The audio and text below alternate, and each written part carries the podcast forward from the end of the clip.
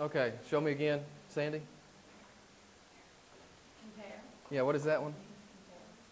Nothing compares. Not, nothing compares to the promise I have in you. I love that.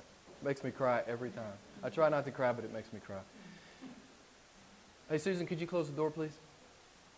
Okay, I, I, I mentioned to you several times, oh, I don't know, multiple times a couple of weeks ago that if you had a question or topic you wanted me to preach on, let me know. That doesn't necessarily mean I will preach on it, but I might. And someone asked me the question about the Bible. How, how can we, as Christians, um, and I know some of you know this, some of you don't. And for those of you that don't, uh, it's important.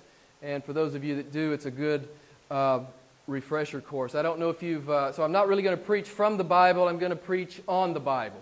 Okay? So I'm not going to preach from a text like I normally do. Uh, how many of you been on our website? If, you, if you've been on our website, it says this. This is, this is our mission statement to spread a passion for the supremacy of God in all things, for the joy of all peoples. I stole that unashamedly from John Piper.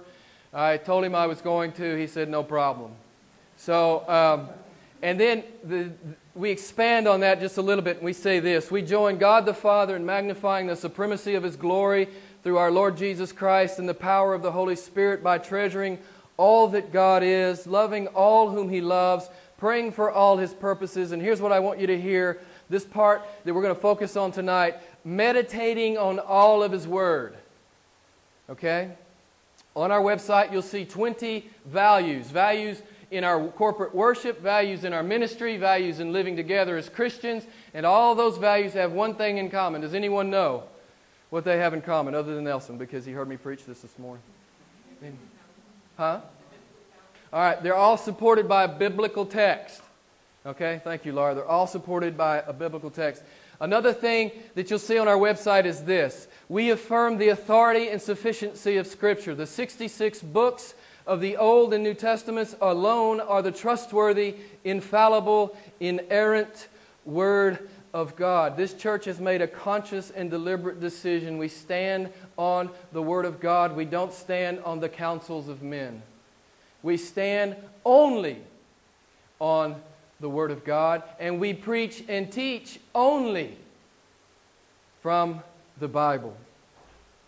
That is the decision of this church, and that is who we are at the International Church of Milan. So, do we say these things because it's simply proper and it's simply right and it makes us sound real religious out on the web? Is that why we say these things? Well, of course, it's right to say these things and it's proper to say these things. But I think most of you know that many denominations today, if not most, have left the Word of God. Now, they'll, they'll preach from a, a text if it says something they like. But if they don't agree with the text, they won't use it. So many, many, many uh, churches that still call themselves Christian do not submit to the authority or the Word of God. And I was going to ask you this question How do you think preachers and pastors and elders and bishops and priests and popes get away with that? How do you think they get away with that? Because you and I don't know the Word of God. Because the vast majority of those who profess to be Christians are biblically illiterate. And this is how men can lead whole congregations down the wrong path because the congregation is biblically, in many, many places, biblically illiterate. Paul warned Timothy about a day, and we're in that day, okay? 2 Timothy 4, verses 3 through 4.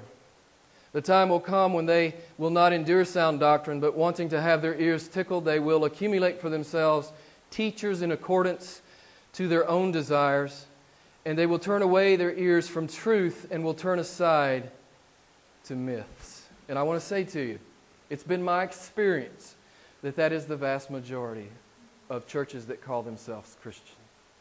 They've left the Word of God. Again, they'll use it when it suits their agenda, but when it runs contrary to their agenda, they will ignore it. And uh, it's a tragic, tragic day that we live in. And, and that's all another sermon. I'm not going to pursue that any further. That is another sermon. So, is it just right and proper for us to say these things? Is this why we say it? No, we say it because we believe it. And we say it because we love it. We say it because in the Word of God we've discovered Him for whom we were created, and He fills our heart up. That's why we say it. And we know, we know the most important thing we can say as a church is get into the Word of God. Go to the Word of God. Abide in the Word of God. Live in the Word of God. Do the Word of God. I would never stand up here and waste your time with, with the words of men. I never would. It's a waste of my time. I would never stand up here and just give you my opinion. That's a waste of your time. Friends, we need to hear what God says. And you know what? We need to hear what God says. And you know what we need to do? We need to do what God says. Even if it's hard, even if it runs counter culture to, to the way the culture is moving, and many, many times it will. But we need to be Christians. We need to be real Christians. We need to be able to say, this is what the Bible says. We need to live it, and we need to proclaim it. So we say these things because we love the Word of God. Peter was right. Jesus, you have the words of life. You alone have the words of life. I told you this many times. I'd love to have 10,000 people out here. I really, really would, but never at the expense of the truth.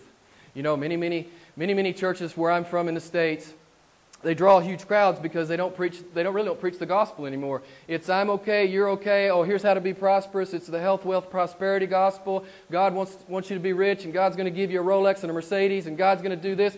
You know it's all about you and god's here to serve you and that's the way the gospel's preached in many places in the states. And they draw huge crowds. And i'd love to draw a huge crowd but the only reason i'm going to draw a huge crowd is because people want what god says because that's what we're going to do here. We're always going to do it and I, I can't engage in ministerial malpractice, which that is what, when, when, when pastors stop preaching from the Word of God, it's ministerial malpractice.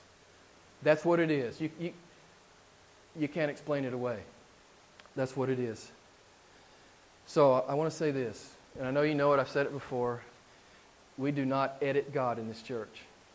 So when it's hard, when it runs uh, counterculture, when it sounds difficult, we're still going to teach it. We're still going to preach it. We're still going to hold to it. And uh, we don't edit God in this church. I love what the psalmist says in Psalm 119 How sweet are your words to my taste, yes, sweeter than honey to my mouth. The word is a lamp unto my feet, and what? A light unto my path. The word is very pure, therefore I love it. And I love this. Thy statutes are my songs. This is all in Psalm 119. Go read it. I rejoice at thy word as one who has found great spoil. Open my eyes that I may behold wonderful things from your word. I love this last one. I will run the way of thy word because thy word will what? It will enlarge my heart. It will enlarge my heart. Some of you know what I'm talking about. You real Christians sitting out there, you know what I'm talking about. You know what I'm talking about. You know how the word of God enlarges your heart. So today, I'm going to teach on the Bible and not from the Bible. Because some of you may have legitimate questions, very legitimate questions, such as where did the Bible come from? How did it take its present form? Who determined what books would be included in the Bible? Did any of the books uh, of the Bible get lost?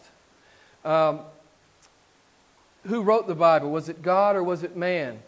Has the Bible been protected from human tampering? How close are today's translations to the original Greek, Hebrew, and Aramaic texts? Is there more scripture to come? Will there be a 67th book? Does the Bible really deserve the title of the Word of God? There are three basic views regarding the Bible in the world. The first one is the one that we hold. The Bible is the all sufficient, trustworthy, infallible, inerrant Word of God. Now, what I want to say to you is I'm going to, from now, from this point forward, I'm going to teach more than preach. And you know the difference, right? Teaching is communicating fact and communicating truth. That's very important. Preaching is exhorting to act on that truth and that fact. So I, I'm just going to basically be teaching tonight. Um, so bear with me. The second view of the Bible is that uh, it contains some truth, but it also contains error. And this is where the vast majority of uh, much of Christendom is um, professed Christendom. But that, that, that view runs contrary to what the Bible says. It runs contrary to what the apostles say. It runs contrary to what the Lord Jesus says. It runs contrary to what the history of the church has asserted that the Bible has some truth and some error. And then the third view is that the Bible is simply a book like any other book, and it has no uh, inherent uh, value over and above any other book or uh, personal relevancy. And what I want to say to you, this is a huge deal for you. Okay? This is like a huge deal for you. And I, I cannot overstate how important it is for you to make the right decision about the Bible. Do you believe, and I'm just going to ask you, do you believe it's the Word of God? Do you believe it's inerrant and infallible? Do you believe it's trustworthy? Do you believe, do you believe God uh, was able to give His Word to sovereignly chosen men, and those men were uh, uh, directed to record it, and, and that they did record it, and that God has preserved it for you? Do you believe that? I want to say to you, I can't overstate how important this is. I, can't, I cannot overstate how important it is. How important it is, is it to you to know why you're here? How, how important is it to you to, to know um, your destiny, your eternal destiny? How important, you know, we talked last week about the vast majority of the world chasing bubbles that burst. How important is it to you to do what you were designed to do? To do what Ephesians chapter 2 verse 10 says, to do the good works God has prepared for you. And we've talked about this so many times when you're walking in those good works, how God fills up your heart to overflowing. How important are these things to you? This is why it's important that you make the right decision about the Word of God.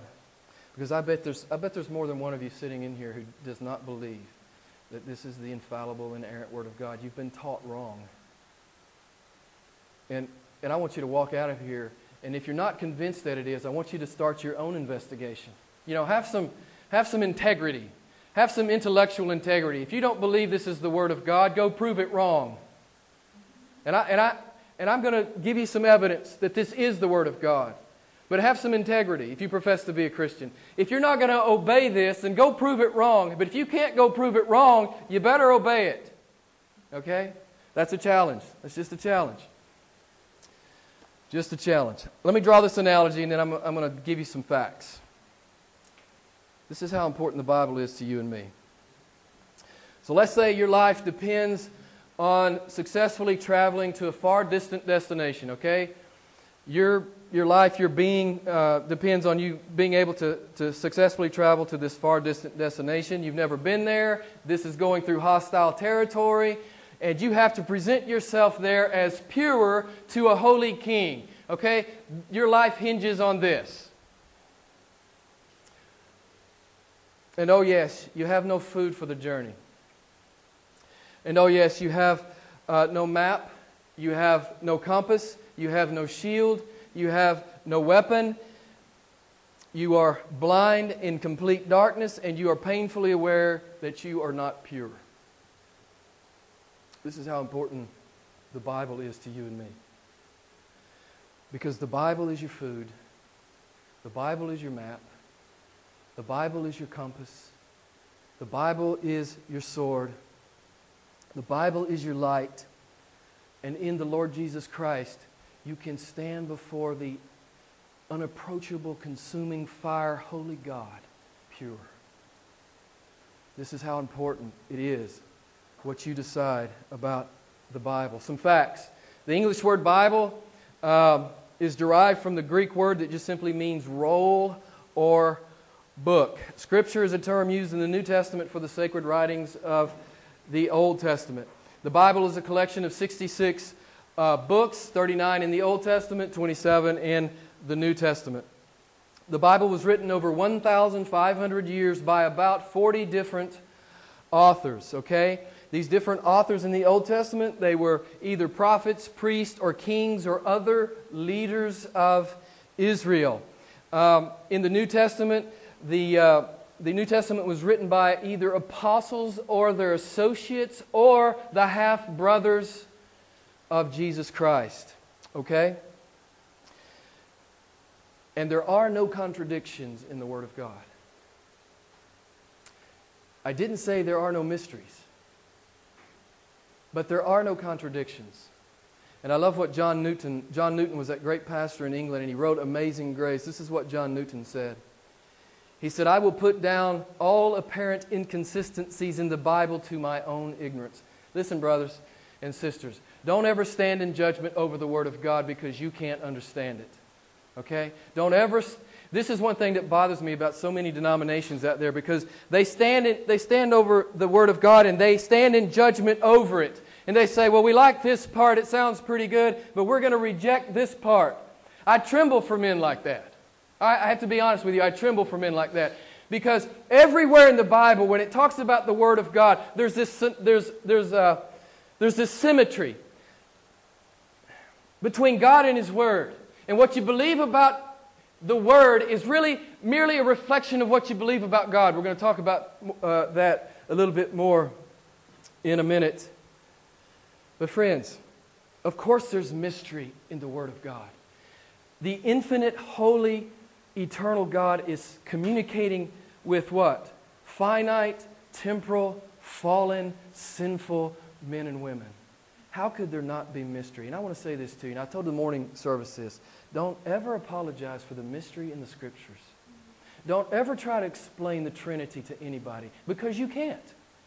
Don't ever try because you just bring the Trinity down. You can't explain the Trinity. There's an infinite number of things in the Scripture that are beyond our finite abilities to explain. Don't try to explain it, embrace it, because this mystery is supposed to do one thing in you it's supposed to evoke worship. Did you know that? Did you know that the mystery in the Word of God is to evoke worship in His people? And don't try to explain everything to your friends. Just smile and say, That's my mysterious God. And I can't explain it. He's infinitely above me. Don't, be, don't ever, don't explain what you can explain. Explain what the, the Bible makes clear, but don't try to explain more than you know. You know, this is where many heresies begin men trying to put too fine a point on things they don't fully understand. Okay, the Old Testament. It gives us an account of the creation, the fall of man, the history of Israel, and the promise of the coming Messiah. The New Testament gives us the ministry and words of the Old Testament promised Messiah, God incarnate, Jesus Christ. We see the cross, we see his atonement in the cross, his resurrection, his, and his burial, resurrection, ascension, and we see the prophecy of his second coming. Uh, the Bible is called special revelation. Now, there is something called uh, general or natural revelation. Does anybody know what that is? What, what is natural revelation? Anybody know? That's right. That's just God's fingerprint in the created order. God says in Romans chapter 1, I'm evident. I am conspicuous. Every man is without excuse. They know I'm here. I was talking to an agnostic uh, this week, a young Italian man, and we've been trading emails about this. And he goes, I'm agnostic. And I answered him back, and I said, No, you're not. I said, God says you're not agnostic. God says you're not being honest. God says you know He's there.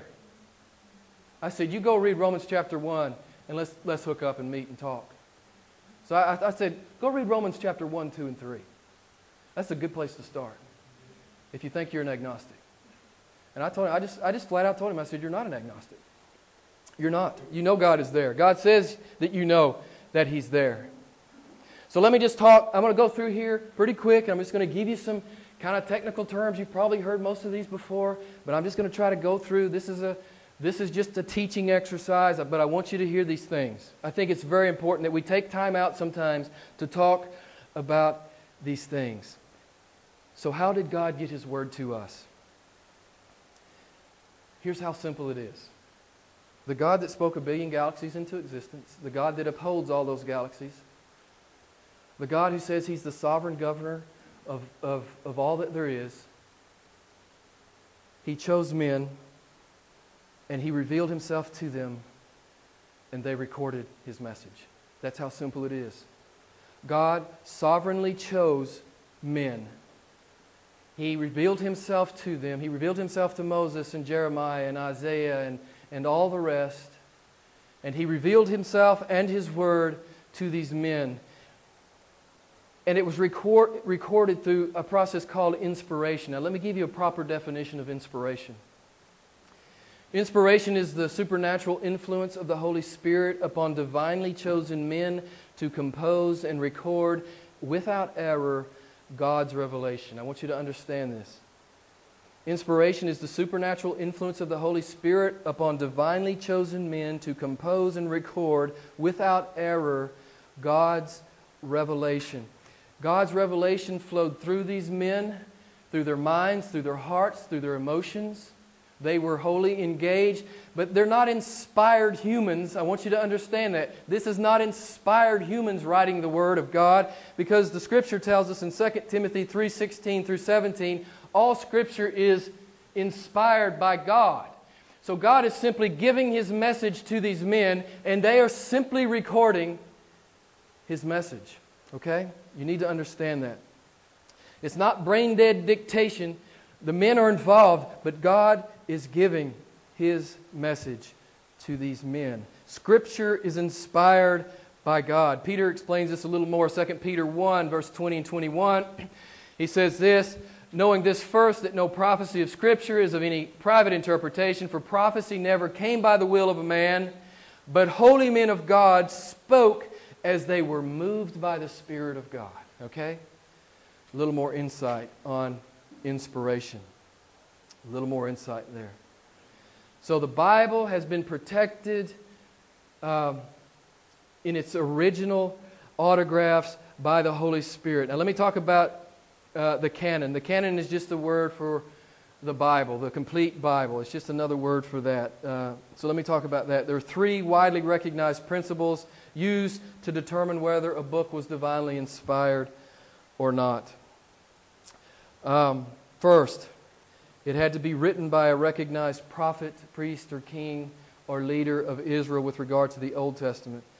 And with regard to the New Testament, it had to be written by an apostle or an associate of an apostle, or the two brothers of Jesus are the only exceptions. And then Hebrews, we don't really know who humanly wrote Hebrews, but it's so in line doctrinally with both the Old and New Testaments that the church uh, found it to be divinely inspired. So there are, there are um, uh, books written that are not written by an apostle. I'll just tell you.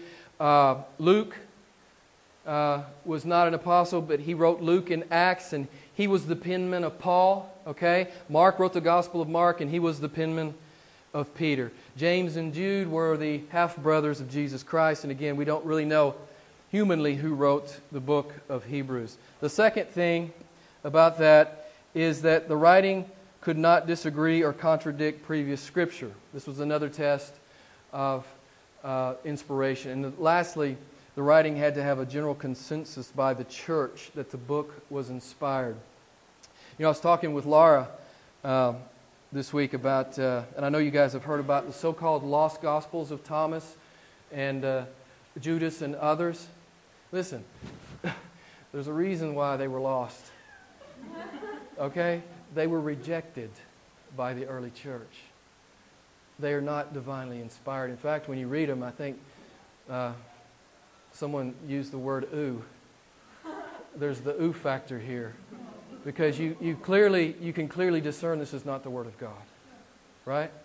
So they were lost for a reason. They were discarded. They were worthless. They were not from God. So when you hear this lost gospel, that, that's just a misnomer. So, how did, the, how did we get the Bible in its, in its final form? The Council of Carthage in 397 put its stamp of approval on what the church had already decided. I want you to understand this. This council did not say, well, we like this book, we'll take it. We like that book, we'll take it. No, we don't like this one, it's out. That's not what the council did. The council simply put its stamp of approval on what the church had already decided in the previous four centuries. They had, the church had already put its stamp of approval on this canon. This is the Word of God, and it speaks to us. This is genuine. This is, this is from the Lord. And all the council did was say, Yes, we recognize the canon that the church has already chosen for itself. So, how can we be sure that the Bible has maintained its integrity? Now, what was the, what was the thing that Satan attacked when he came after Adam and Eve? Does anybody remember what was the thing that, that, that Satan said? Indeed. Did God? really say you're not to eat of the tree? So the very first thing Satan attacked was, was the Word of God, right? And of course, he's still doing that. He's still doing that. And we know that at best, the world at large tolerates the Bible, and at worst, it hates the Bible. It hates the message of the Bible. So has the Bible, um, has the Bible uh, survived all of that, all of that adversarial energy? And the answer is yes. Isaiah 40, verse 8 says this The grass withers and the flower fades, but the word of God stands forever. And I'm going to give you a new, I could give you about eight verses here, but I'll just give you one more from the New Testament for the sake of time. Peter says, For you have been born again, not of seed which is perishable, but imperishable. That is, true, that is through the living and abiding word of God. All flesh is like grass, and all its glory like the flower of grass. The grass withers and the flower falls off, but the word of the Lord abides forever. I have to say this to you again, and I may say it two more times or three more times.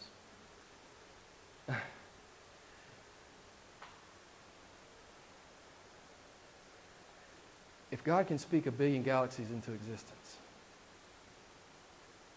if God's that powerful,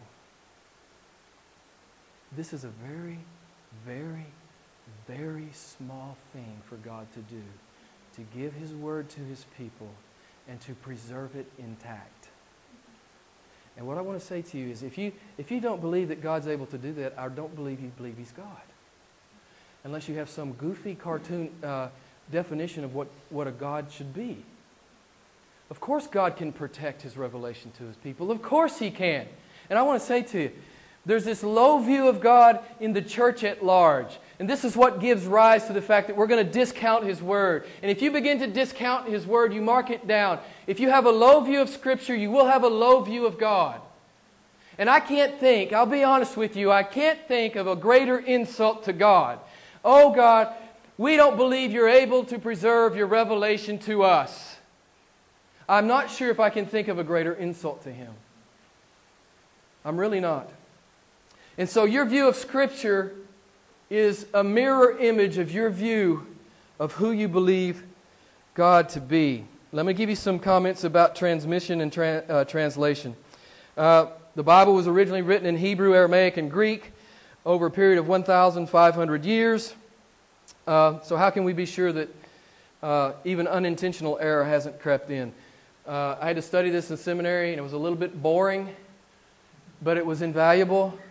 It was invaluable for me, and I'm just going to share it with you very briefly. There's a science called textual criticism.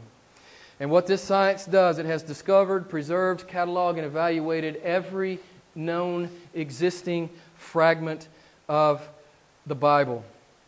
And I think you know that uh, the, the fragments of the Bible greatly outnumber any other ancient text. And I think you know, too, that no other ancient text has been, ever been scrutinized to the degree that the Bible has been scrutinized.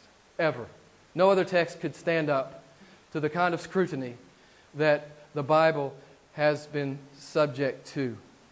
So these, these scientists, these textual critics, they take all of these things and they're looking for discrepancies, omissions, and errors. Okay, let me just talk about the Old Testament very quickly.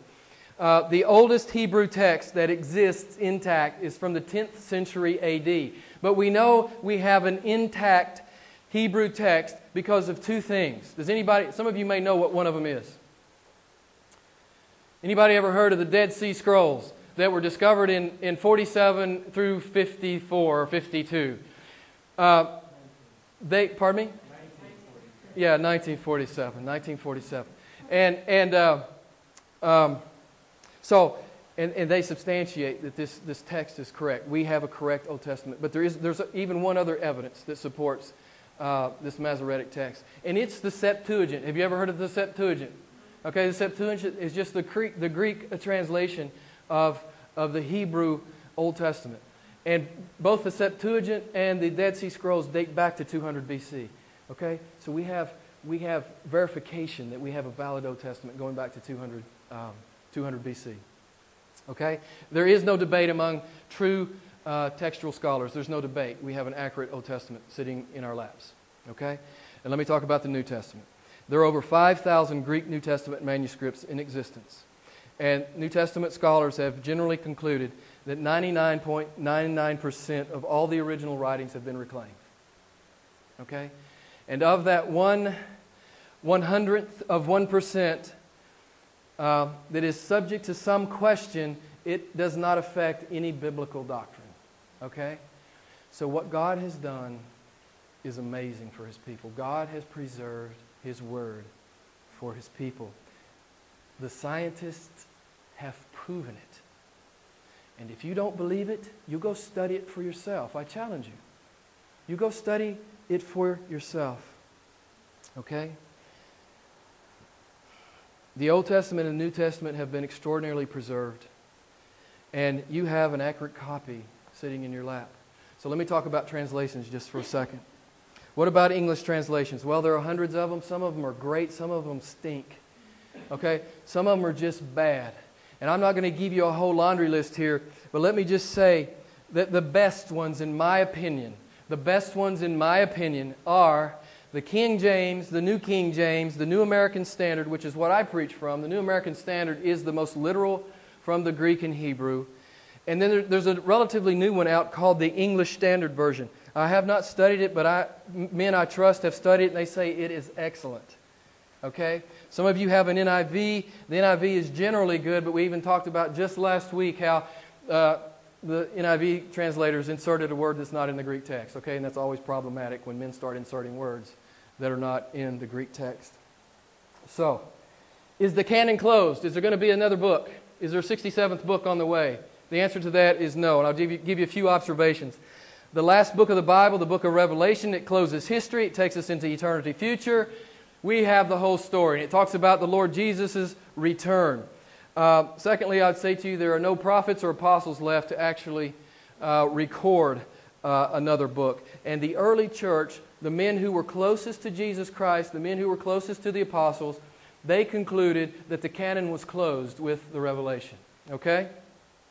Uh, and then in Scripture, Jude 3 says this Contend earnestly for the faith which was once for, which was once for all delivered to the saints. There will be no 67th book. We have the full revelation of God. And I've said this to you many times. It's very important you understand this. This is not God's explanation. He's not explaining himself to men. God is not explaining himself to men. This is God's revelation. Okay? I want you to understand that. Don't ever get confused. God's not explaining himself. God gives it, He doesn't give an account to men. I know I've said this to you a hundred times. I'm going to say it to you 1,000 more times. As long as I'm here, God does not explain Himself to His creatures. But God graciously reveals Himself to his creatures. And that is what this is. That is what this is. So, does the Bible claim to be the Word of God? Yes, over 4,000 times.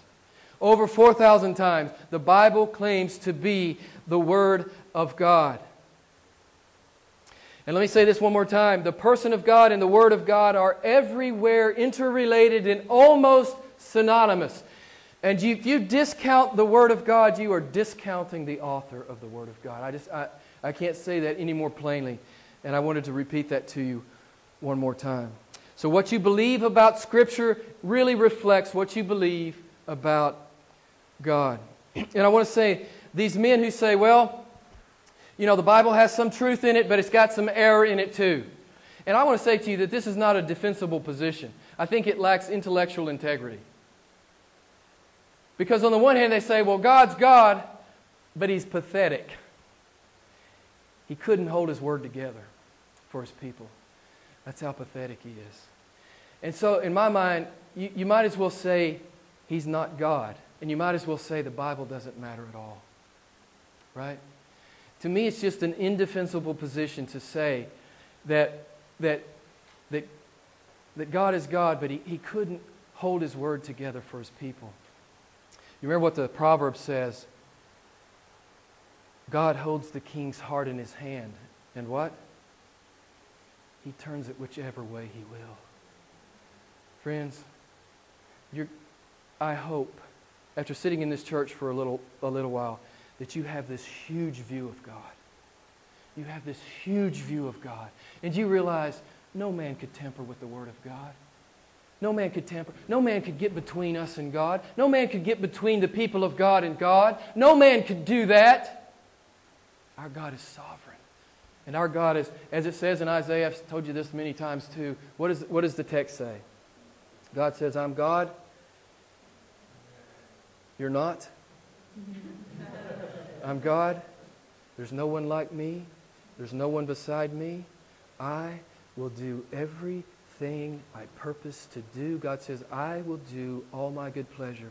And you know, you get in some of these churches that, that don't teach the Bible anymore, and they present this really low view of God, and He's a frustrated God, and He's up in heaven and He's wringing His hands. Friends, that's not Jehovah. That is not Jehovah God. God is going to bring history to a close exactly the way He desires and the Lord Jesus will be magnified, and every knee will bow, and every tongue will confess that Jesus Christ is Lord, even the damned. Do you understand this? Even the damned will bow a knee to Jesus Christ. Even the damned in hell. Friends, you have the Word of God sitting in your lap. You have the Word of God sitting in your lap. And the challenge here for you is, is to believe it and to live it. And I've given you all the objective evidences, and I did pretty good. It's only been about 30 minutes. Um, I've given you all the, the uh, ob- objective evidences. Let me give you the subjective one. It's when you, as a believer, read the Word of God and He speaks to you like the song says, the windows of heaven open up and he pours light into your heart. Now, that's not an objective evidence, but that is a subjective one. One that if you're a Christian tonight, you have experienced. And I'll say to you, I was converted by simply someone reading the Word of God. I was a good little Baptist, been in the Baptist church all my life. Dad was a deacon. I've shared this with you before. My mom was a Sunday school teacher. I did all the things I was supposed to do. Went, got baptized when I was eight, like I was supposed to. I did all the religious stuff I was supposed to do. I wouldn't have given you five cents for Christ. I wouldn't have. I knew I, I knew what I was supposed to say, but it was meaningless to me. One morning, sitting in church, cool things happen in church. One morning, sitting in church, some guy's just reading from the gospel, and I hear Christ. I hear him for the first time. I hear his word. And I realize if Jesus says that's what a Christian is, I'm not one. And I begin to pursue him in the word. And, and, and, as you know, as many of you could testify, I begin to fall in love with him. And it's been that way for me ever since I was 28 years old. So, what I want to say to you in the Bible, God is pulling back the veil. He's pulling back the veil, and He says, If you want me, come get me.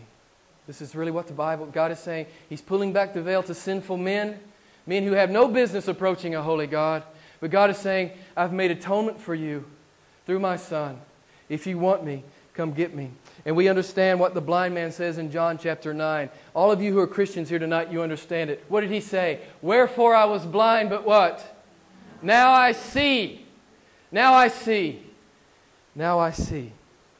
I'm going to quote with a C.S. Uh, qu- uh, quit with a C.S. Lewis quote and a, a, scripture, and I'm done. But I love what C.S. Lewis says. You know, he, he had to fight through his atheism and his agnosticism, and he became a disciple of Christ. And this is what C.S. Lewis says. He says, I've come to believe in Christianity as I believe that the sun has risen. Not only because I see that the sun has risen, but because by it I see everything else. Do you understand what he's saying? I've come to believe in Christianity because by it I see the truth. I see, not that I have omniscient knowledge and understanding, not that I understand everything, but it makes the most sense. The biblical worldview makes the most sense. Because by the Word of God, I have some understanding of the rest of the world and myself. And here's this great message from Paul uh, to the Thessalonians 1 Thessalonians 2, verse 13, and I'm through. And Paul writes this And for this reason, we also constantly thank God that when you received from us the word of God's message, you accepted it. Not as the word of men, but for what it really is the word of God, which also performs its work in all who believe. Amen. Let's pray.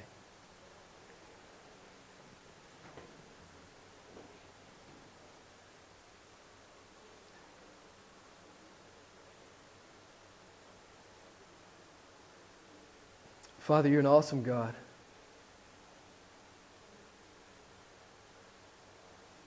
You're not a frustrated or pathetic God at all.